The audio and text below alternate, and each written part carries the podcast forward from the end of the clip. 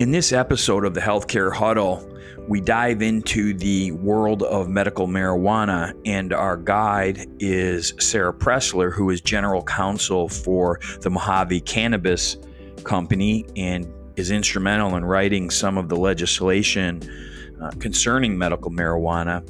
I think what makes this episode a little bit different is I take us into the weeds a bit uh, intentionally, and there's a lot of information. So it's a meaty episode.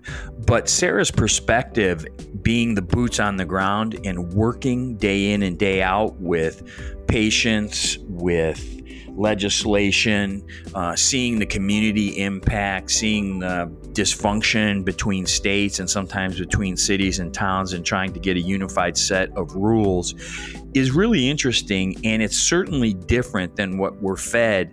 Um, through our normal news feeds. So tune in uh, and uh, listen as Sara kind of gives you a behind the scenes look at how medical marijuana is and isn't working in the country.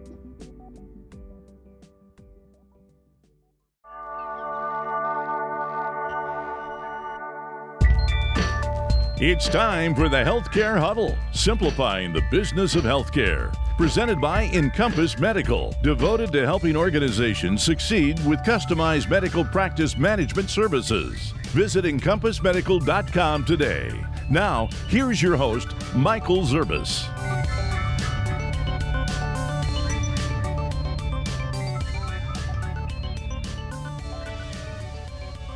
I'm very happy to have our guest, Sara Presler, join the show today. Sara is one of my favorite people in the whole world.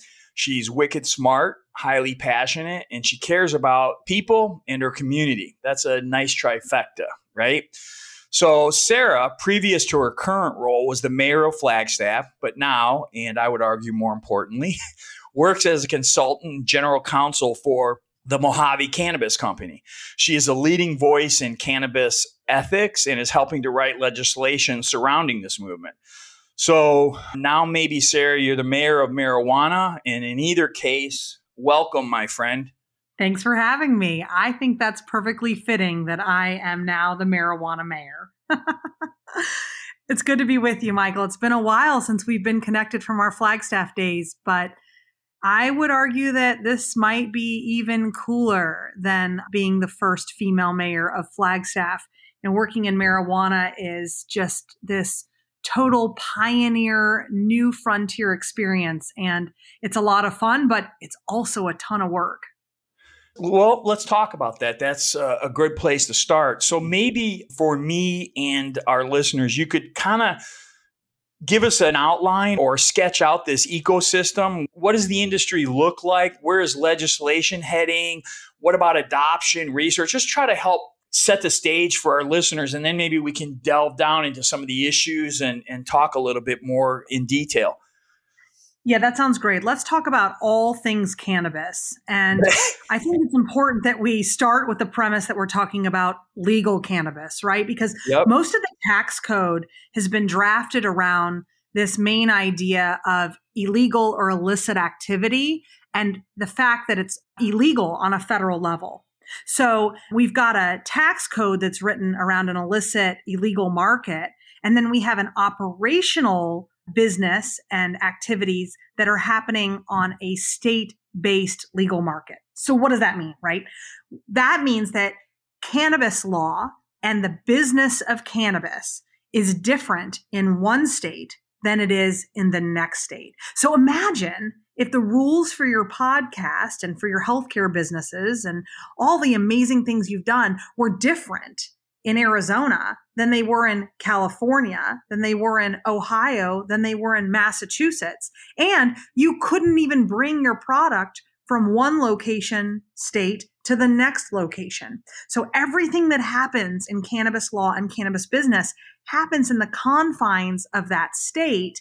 And yet we're subject to all of these provisions and parameters around federal illegality, including a tax code that was designed to be punitive instead of promoting a pro business you know view so it's a really kind of funky combination of law and business where it's federally not yet legal and we don't have safe banking, for example, and the tax code is written around like old school cocaine cases. And yet, on the state level, it's entirely legal. State agencies are regulating it. We have legitimate businesses with lots of employees paying lots of taxes for the activities that we're doing. And so we're living in these two different worlds. And that's where I say, like, it's a lot of fun because I love these sort of brain gymnastics, but it's also a ton of work. So you hit on something that I wanted to talk about. So I'm just going to jump right into that with no necessary pattern to this. We'll just let the conversation unfold as it does. But I've encountered in working with some clients who've come to my current organization who are involved in the cannabis industry and wanted our help. But we're really struggling to get banking relationships. And so, does that problem, you mentioned it in that conversation, is that still a problem? And how is that overcome if it is? Yeah, it's totally still a problem. Let me give you an example. I own a cannabis business in the state of Ohio. I have legitimate, transparent banking at a state based credit union in the state of Ohio. I have assets and resources at that state based credit union. The state of Arizona is going through a licensing process whereby they're requiring me to demonstrate that I have a certain amount of capital that's liquid in my own name in order to even turn in an application to win a license in the state of Arizona. That state based credit union in the state of Ohio won't sign the proof of funds form for another state's licensing process. So, what this means is this just like cannabis law and business is the state by state dynamic, so is banking. What we're finding is they are state based credit unions or state based private chartered banks that are working oh. in this cannabis space.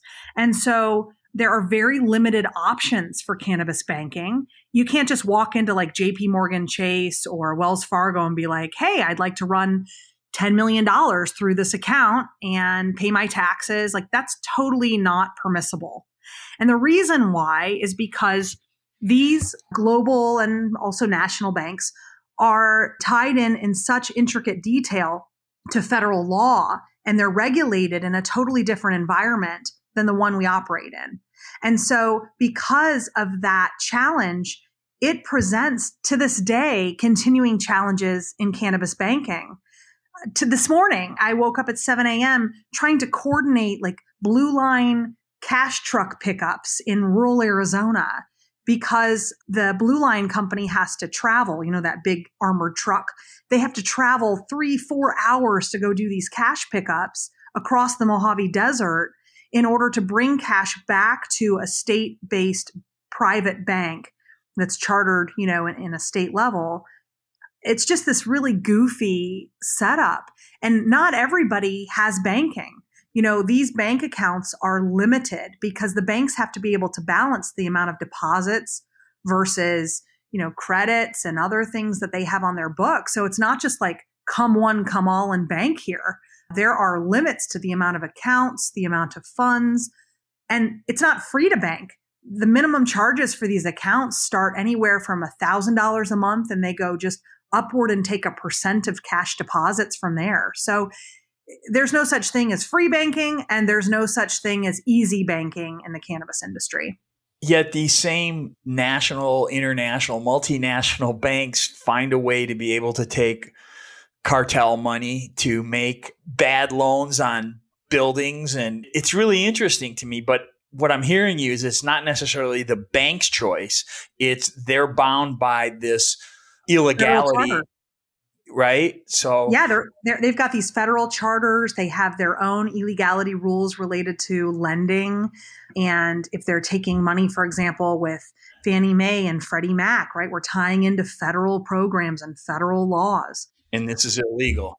Yeah. And so I think what is important as a takeaway here is that until we have safe banking on a national level, we're going to continue to see the challenges that are taking what's a totally legitimate industry that is absolutely legal on a state level and continuing to foster an environment of illegitimacy. And so banking is really that barrier between legitimate and illegitimate right? It's sort of like if you can run all your transactions through banking, you're able to see then electronically all of your debits and credits. But what happens if all of this becomes cash and I have to reconcile that to an ATM located inside of a business? There are very few businesses that are forced to really operate in this cash only environment. And it's not safe for employees, it's not safe for our patients and consumers, and it certainly isn't safe for the general public. If you want these businesses to pay their taxes faster, if you want these employees to be able to have an opportunity to personally bank, to be able to get home loans, to be able to get car loans, this is a huge economic multiplier to allow for safe banking in this industry. So, I have a thesis and I want to maybe build my way towards it. I'll give you a hint. I want to try to understand how are all these forces conspiring against this thing that seems to have a supermajority of Americans agreeing it should be legalized. A lot of medical efficacy that's being proved about its ability to impact patients positively with less side effects. And so, one of the arguments I think that comes up against this resistance to this despite those positives is that maybe there's risk associated with it and there's either externalities or societal externalities or patient outcomes that we're either not aware of or we're not talking about so maybe help me understand what the yeah. arguments are against it if there are any from that perspective and i want to talk through that a little bit because the data that I've seen, I'm not sure that those arguments are valid or truly exist, but let's talk about it. I think in order to really understand where some of the challenges are in the industry, we have to first understand how these businesses operate in the first place. They are operating, as we've talked about, on a state by state basis, but not every state is the same. So there's these two different ways that licensing happens. So, Michael, the first way is top down meaning it's a state based licensing environment where there's generally a limited amount of licenses. Arizona is a good example of that. The state issues the license for a particular region, county, community health analysis area to a particular licensee. Then that licensee works with the local community, City of Yuma, City of Flagstaff, City of Phoenix, to obtain zoning permissions to operate in that jurisdiction. The other way that cannabis licensing works is, for example, in the state of California, local community bottom up to the state. Hmm. In okay. this licensing environment, the city of Needles, the city of Los Angeles, the city of San Diego licenses a certain number and type of cannabis license. And then from there, the applicant works in the local community, obtains all the local permissions and controls. Meanwhile, the next city over could have licensed 42 of these things. And then you apply up, up, up, up into the state agencies for state ultimate approval. There are pros and cons of both systems. I prefer working in the industry full time for the last five years to work in an environment that is a top down, state based licensing. Why? because there's generally a single set of rules. We all know what those rules are. We have a limited number of licenses, so we don't flood the market with like a Starbucks on every corner, quote unquote. And we're able to have a more controlled and organized environment for a highly regulated industry. If you think about it, why wouldn't a government want to manage from its top government system down something that's so highly regulated? And so when you see the two different ways that states are operating, you can start to understand that we now have this patchwork across America for licensing. And that's created a series of challenges because the entire way that the industry is structured is different from community to community and from state to state. And when we understand that, we can then begin to understand where some of these other challenges for operating the business can come from.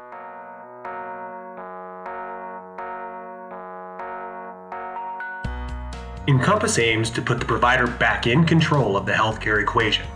The payer enrollment and provider privileging service takes advantage of long relationships with both private and government payers to help reduce the cost of avoidable denials. The largest denial class is a payer identified credentialing error Encompass's team focuses exclusively on satisfying the reattestation needs, maintenance of expirables, and complete taxonomy accuracy for your providers to help capture all that is due to you from each payer. Some of our current clients have seen their provider revenues increase by up to $50,000 a year by having the Encompass payer enrollment and privileging team focus on management of the intentionally complex and cumbersome payer enrollment process.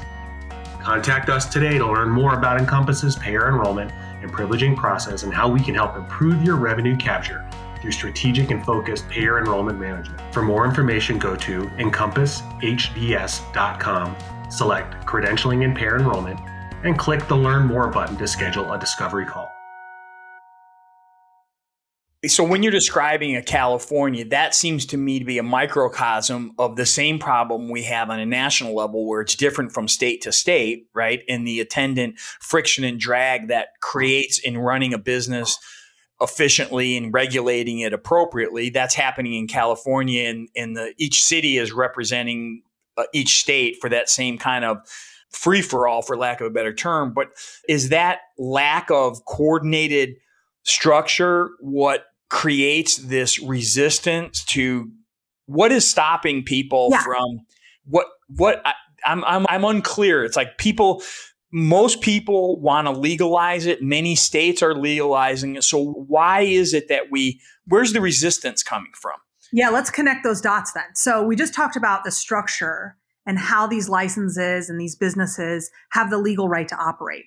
So for example, in Arizona, we just had a vote called Proposition 207. And that proposition was a voter initiative that legalized marijuana sales and regulated the industry in the state of Arizona. The voters in Arizona overwhelmingly supported and ultimately voted for this particular law change. So as I'm traipsing around the state of Arizona, communicating with local governments around property zoning and land use because property zoning and land use go hand in hand with the um, operationalization of a cannabis license.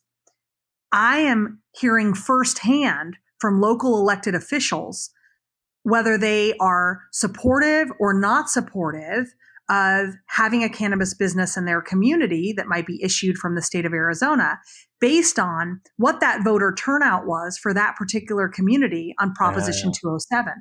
Now, flip that over on the California side.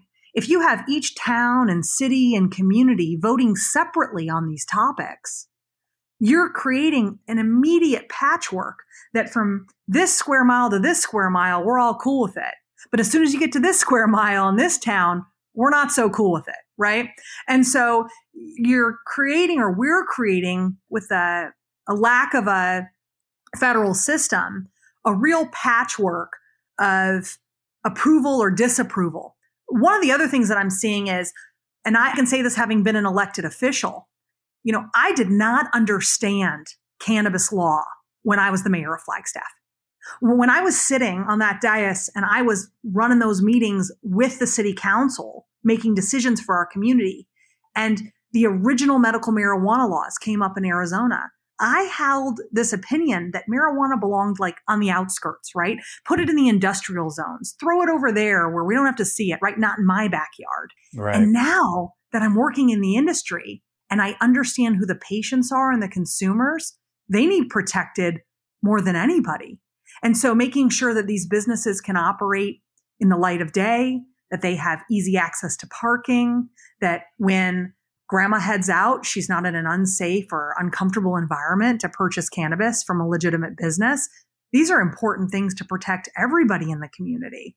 And so the things I know now, having operated in the industry versus the things that I knew then as an elected official, are totally different. Yet at that time, I held these real biased beliefs, even though the people of Flagstaff had voted to support medical marijuana in the state of Arizona. But somehow I had developed some independent, self righteous view that I must know better about where the right zoning was for these things and what the right result would be to protect everybody in our community, right? Because you don't just support the people who voted for it, you support the people who didn't vote for it, and you're trying to find some mealy compromise that's super messy, Michael, because ultimately what I did there is I imposed my own ideas and beliefs against something that ultimately the, the voters supported.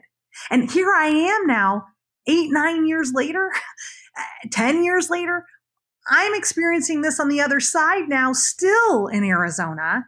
Now I work full time in the industry, but I'm still encountering elected officials, city attorneys, city managers, even though the voters have overwhelmingly supported it in a particular community. Some of them are like, mm, not in my backyard. No thanks, right? There's this political issue around the elected official that knows better or yeah. is just sort of paternalistic or maternalistic in their approach. Boy, that is so wrong.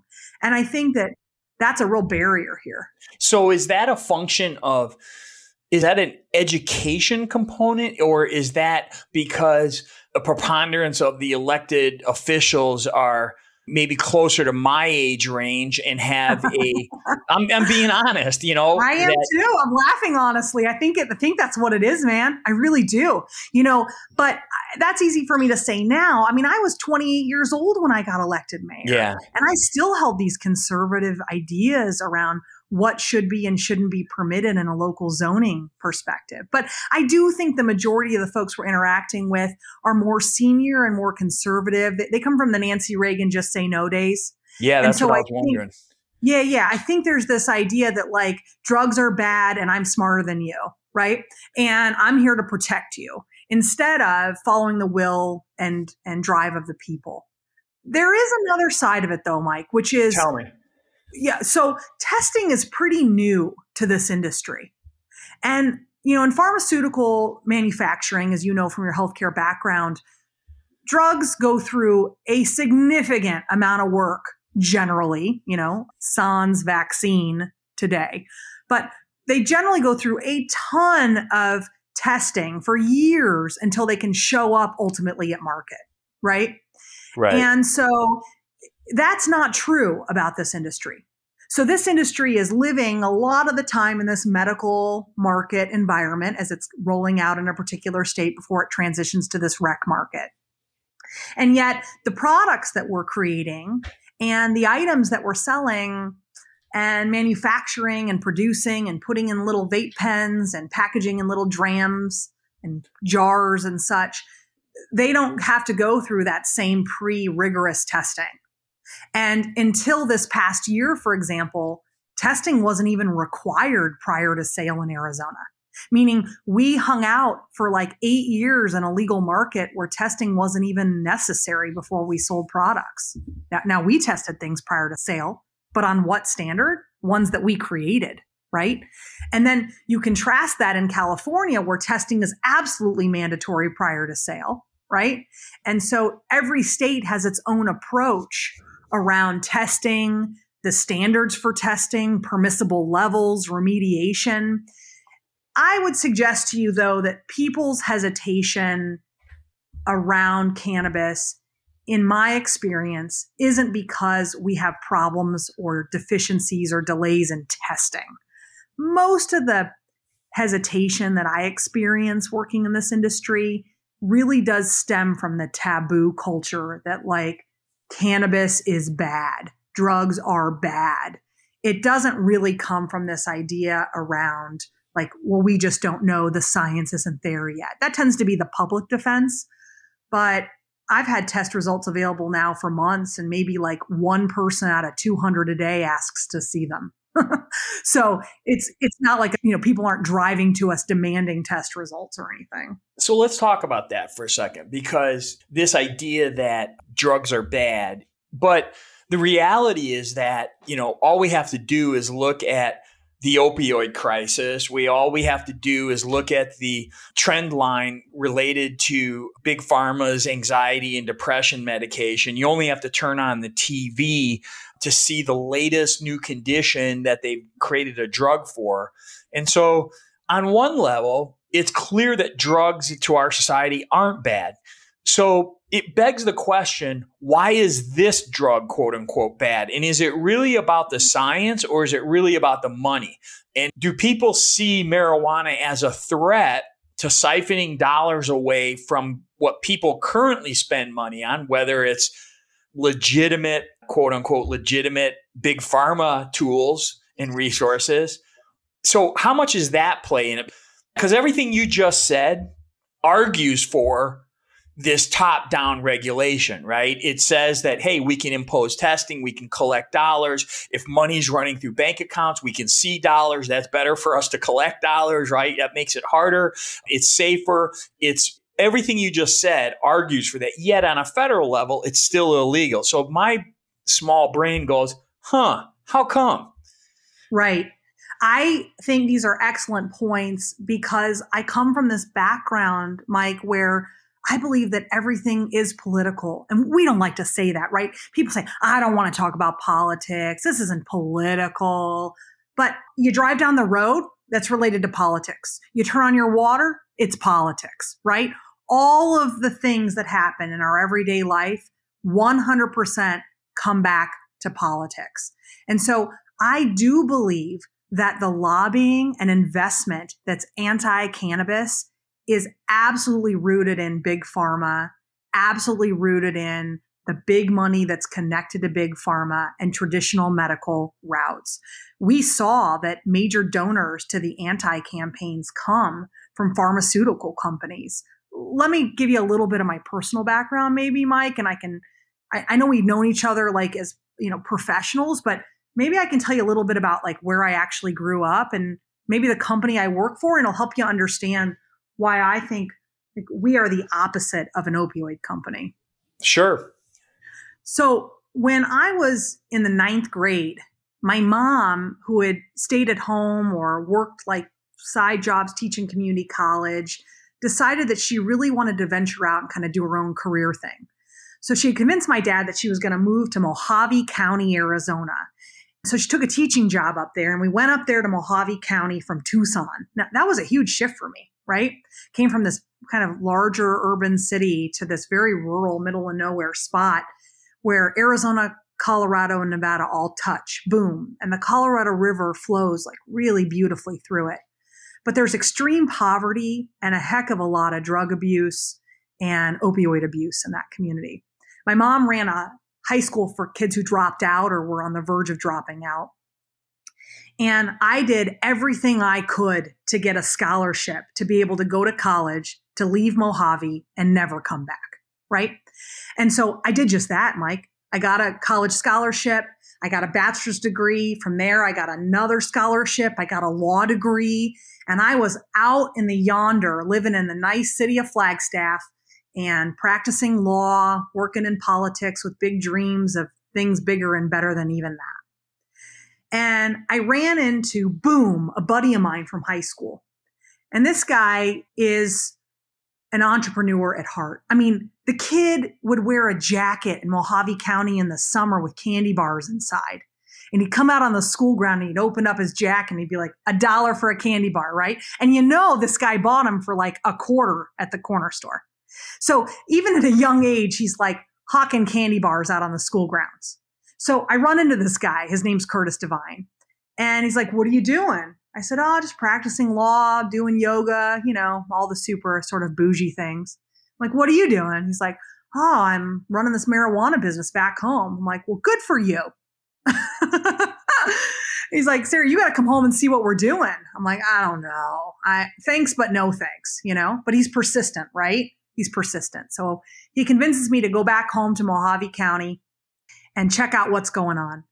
So I meet him back at home, and I hadn't been back but for like a homecoming game, Mike. You know, like who goes back to their high school hometown to like explore a career opportunity? Very few people, unless, you know, your entire family is there, which mine wasn't at that point, or, you know, you really have to go back to your hometown. Most people go home because they're starting over or because grandma lives there. You know what I mean? So I'm thinking to myself, no thanks. So I meet up with him there and we go into his first cultivation facility. I walk in the door, Mike, and it's everybody I went to high school with. Like, I mean, everybody. I want you to imagine everybody you went to high school with, all in one big warehouse, all wearing matching t shirts like 20 years later, right? And all growing marijuana. I'm like, this is amazing. And what was even more incredible about that moment is that the future for the people that I grew up with, for my community, was either working at a casino or just like getting by at a real small mom and pop business in that hometown. You know, when you're from a rural, low income community, there's not a lot of places to go or to work, which is why most of us just leave. And yet, all of these really bright, cool, smart, interesting people that I had gone to school with didn't have to like slum it over at a casino. They were in agriculture and sales and marketing and accounting, doing all of these interesting things, growing marijuana as a very robust wholesaler throughout the state of Arizona. That was super exciting to me. And as I eventually became part of the company and now have been there with my family and friends for the last five years, I've participated in lectures at local opioid addiction clinics where I meet with service providers, therapists, and people in recovery to teach them about how cannabis can help them transition off of opioids and back into a safe and healthy life. You know, Mohave County is at the heart in Arizona of the opioid epidemic. And our dispensary in Bullhead City has so many former addicts who were addicted to opioids and their families and lives were destroyed. But through the use and responsible use of regulated legal cannabis, they've been able to transition away from things that have basically destroyed their life and their family. I have young children that are patients at our dispensary that are suffering from cancer or seizures and have found incredible relief.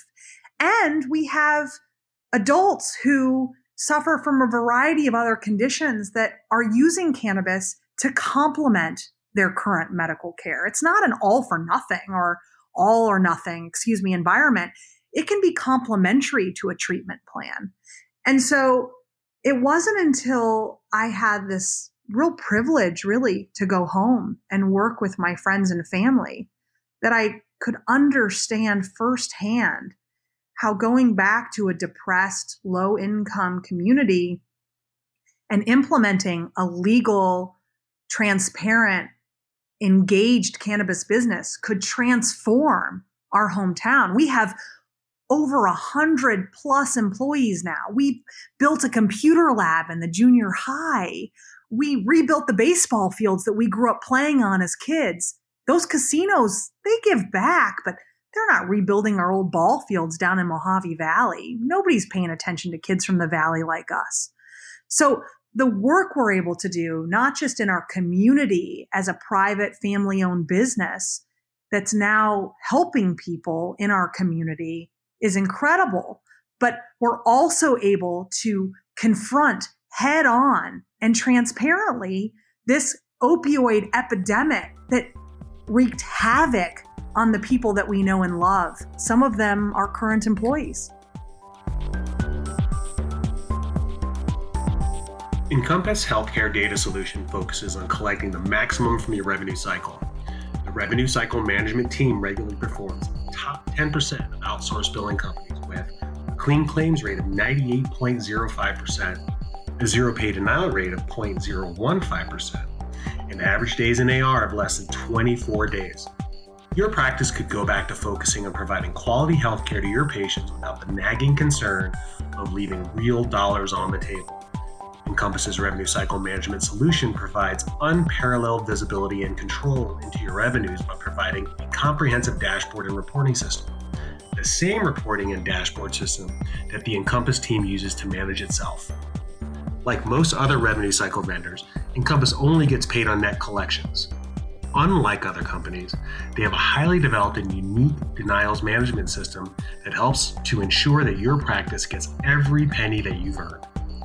For more information, go to encompassHDS.com, select Revenue Cycle Management, and click Learn More to schedule your discovery call today.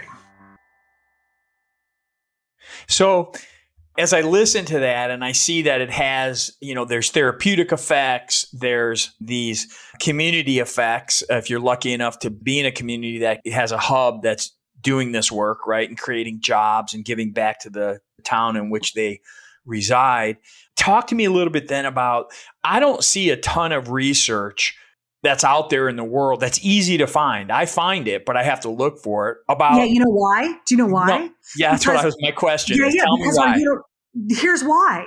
Because that research is generally federally funded, and so a state institution that receives federal funding is going to be told that if they start doing research on a cannabis activity, then they're going to put their other federal funding for all their research projects in jeopardy.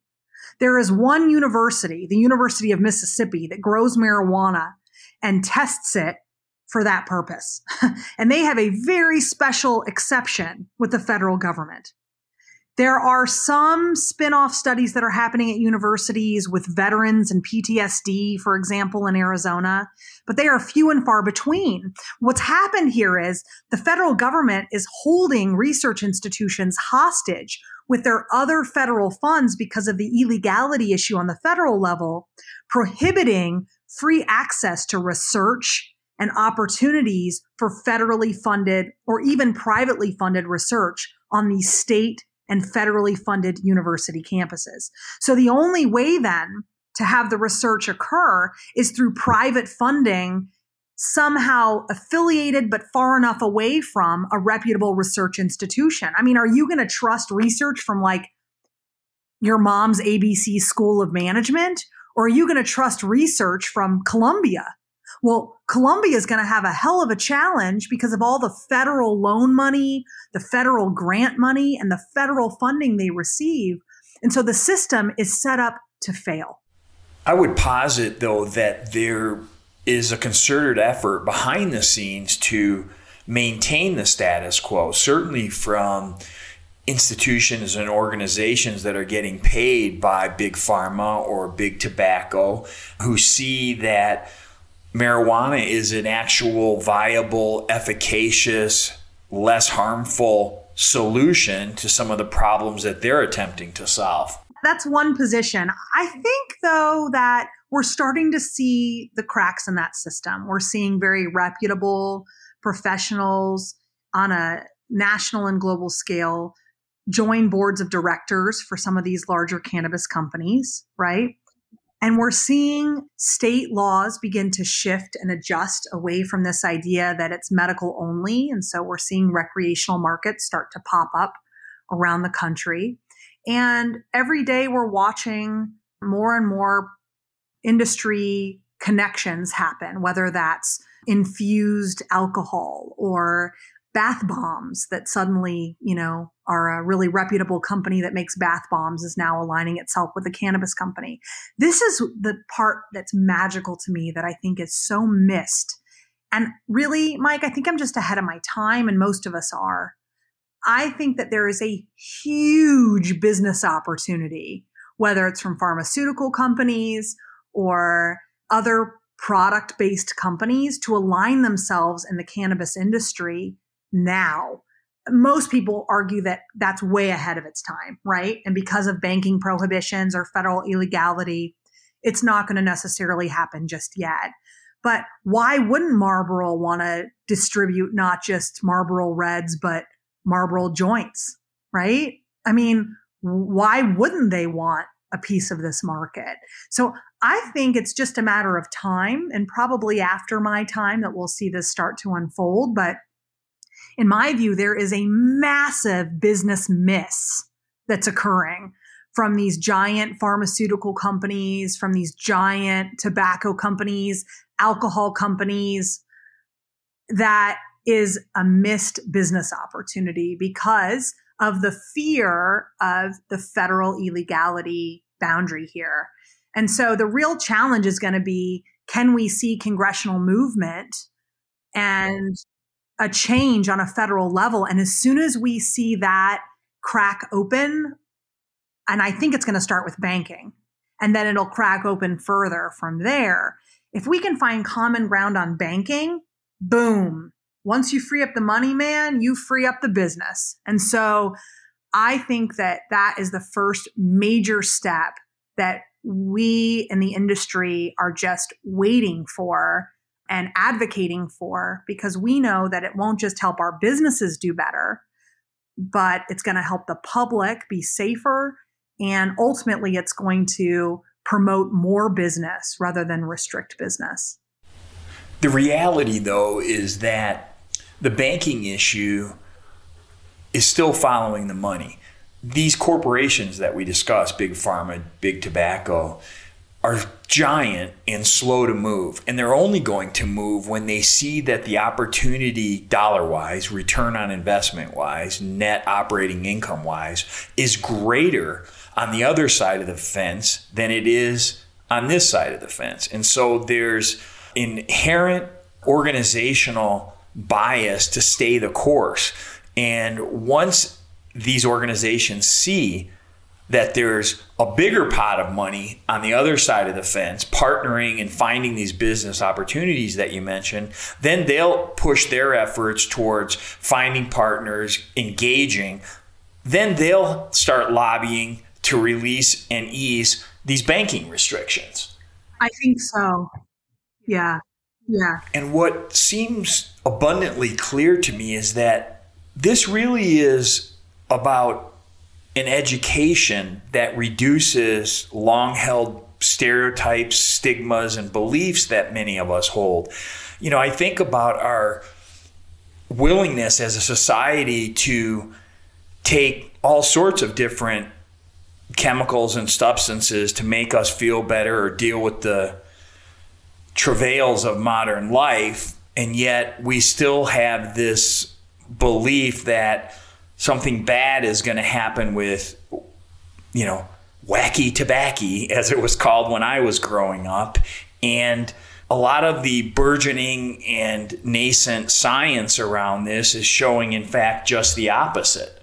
Yeah, 100%. And the more that people like you and me are talking about, and in my instance, actively working, involved in, and helping to draft this type of legislation and rules and modifications to rules, the more effective it will be at teaching and busting through those barriers of bias, right? Because the more that we watch everyday people that we respect and trust talking about something and understanding it, the less taboo it becomes. You know, I didn't tell people what I did for like a whole year. I was afraid I wasn't going to have banking. I was nervous that people were going to sort of disown me relationship wise or professionally. And now, like, I'm wearing the t shirt, man. I'm smoking the joint. Like, I am in it to win it because I believe in our product. And more importantly, I'm not ashamed by it. Like, I'm really proud of the work that we do, the people that we are, and the way that we're doing our work, right? The why behind it.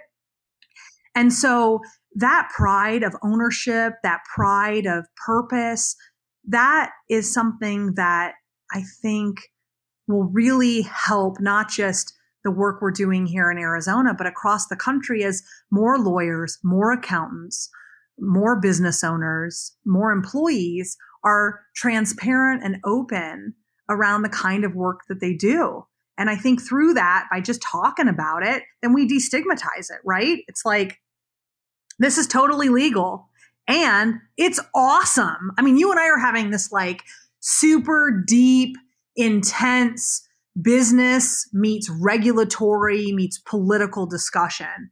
But the bottom line is like, our products are awesome, man. And they make you feel good.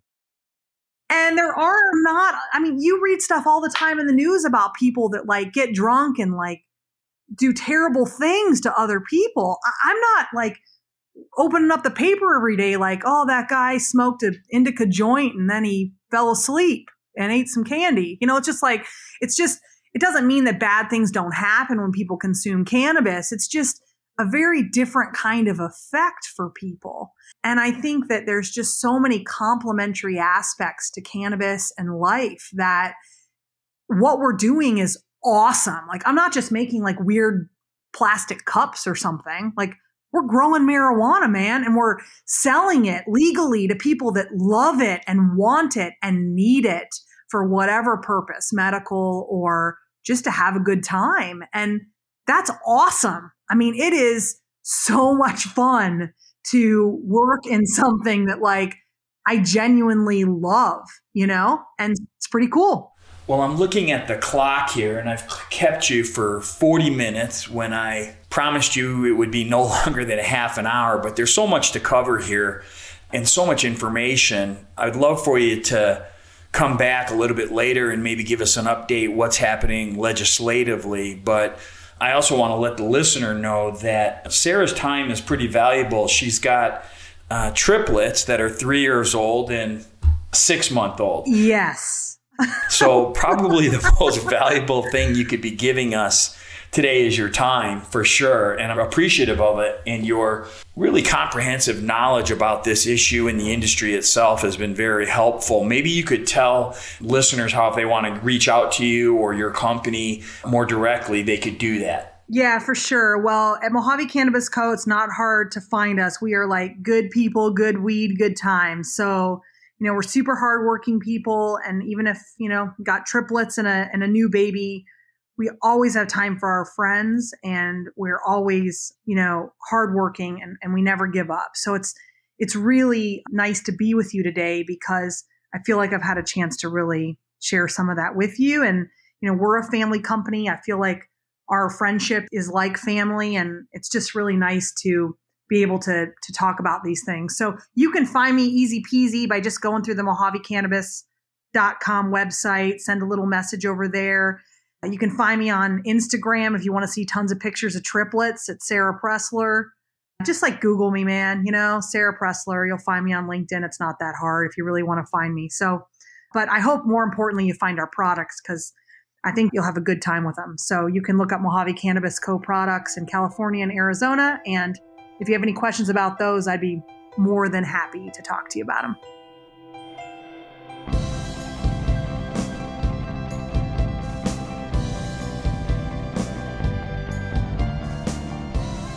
In my talk with Sara, it got me to thinking about the thorny issue of marijuana legislation.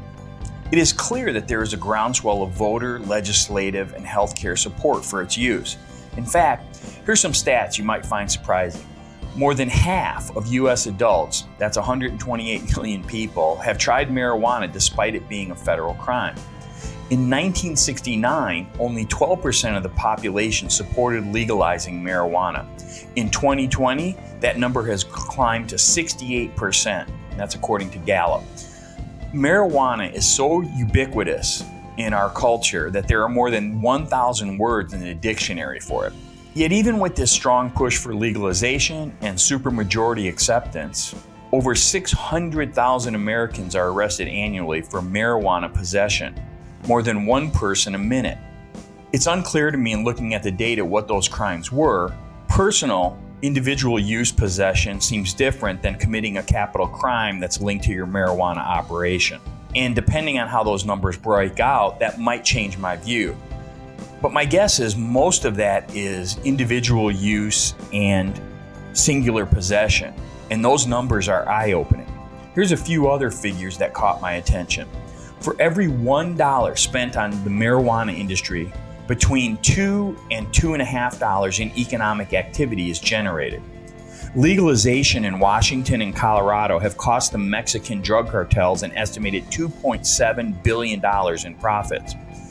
A study from the Center for Disease Control found that past year marijuana use decreased by 17% in 2002 and in 2014 among U.S. kids ages 12 to 17. This corresponded with state legalization.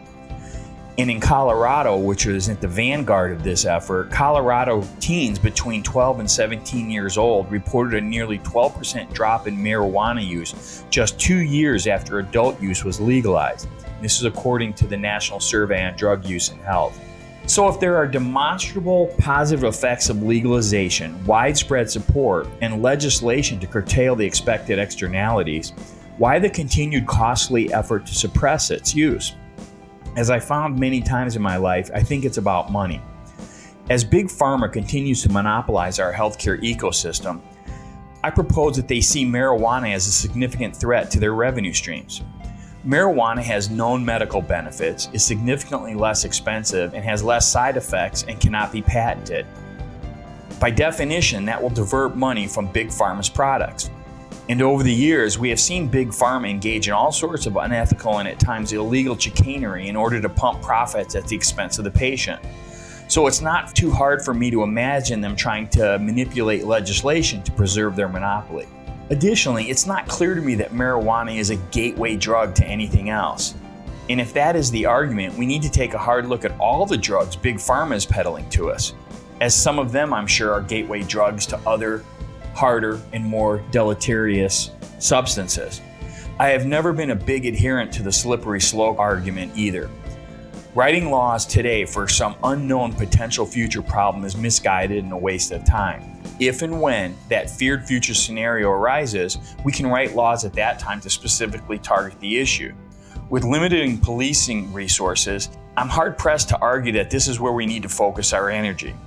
I think we shouldn't. Common sense tells me that the reasoning behind laws that allow alcohol and cigarette sales should be applied here. It'll be interesting to watch this journey of medical marijuana over the next three to five years. I think we're in store for some giant changes.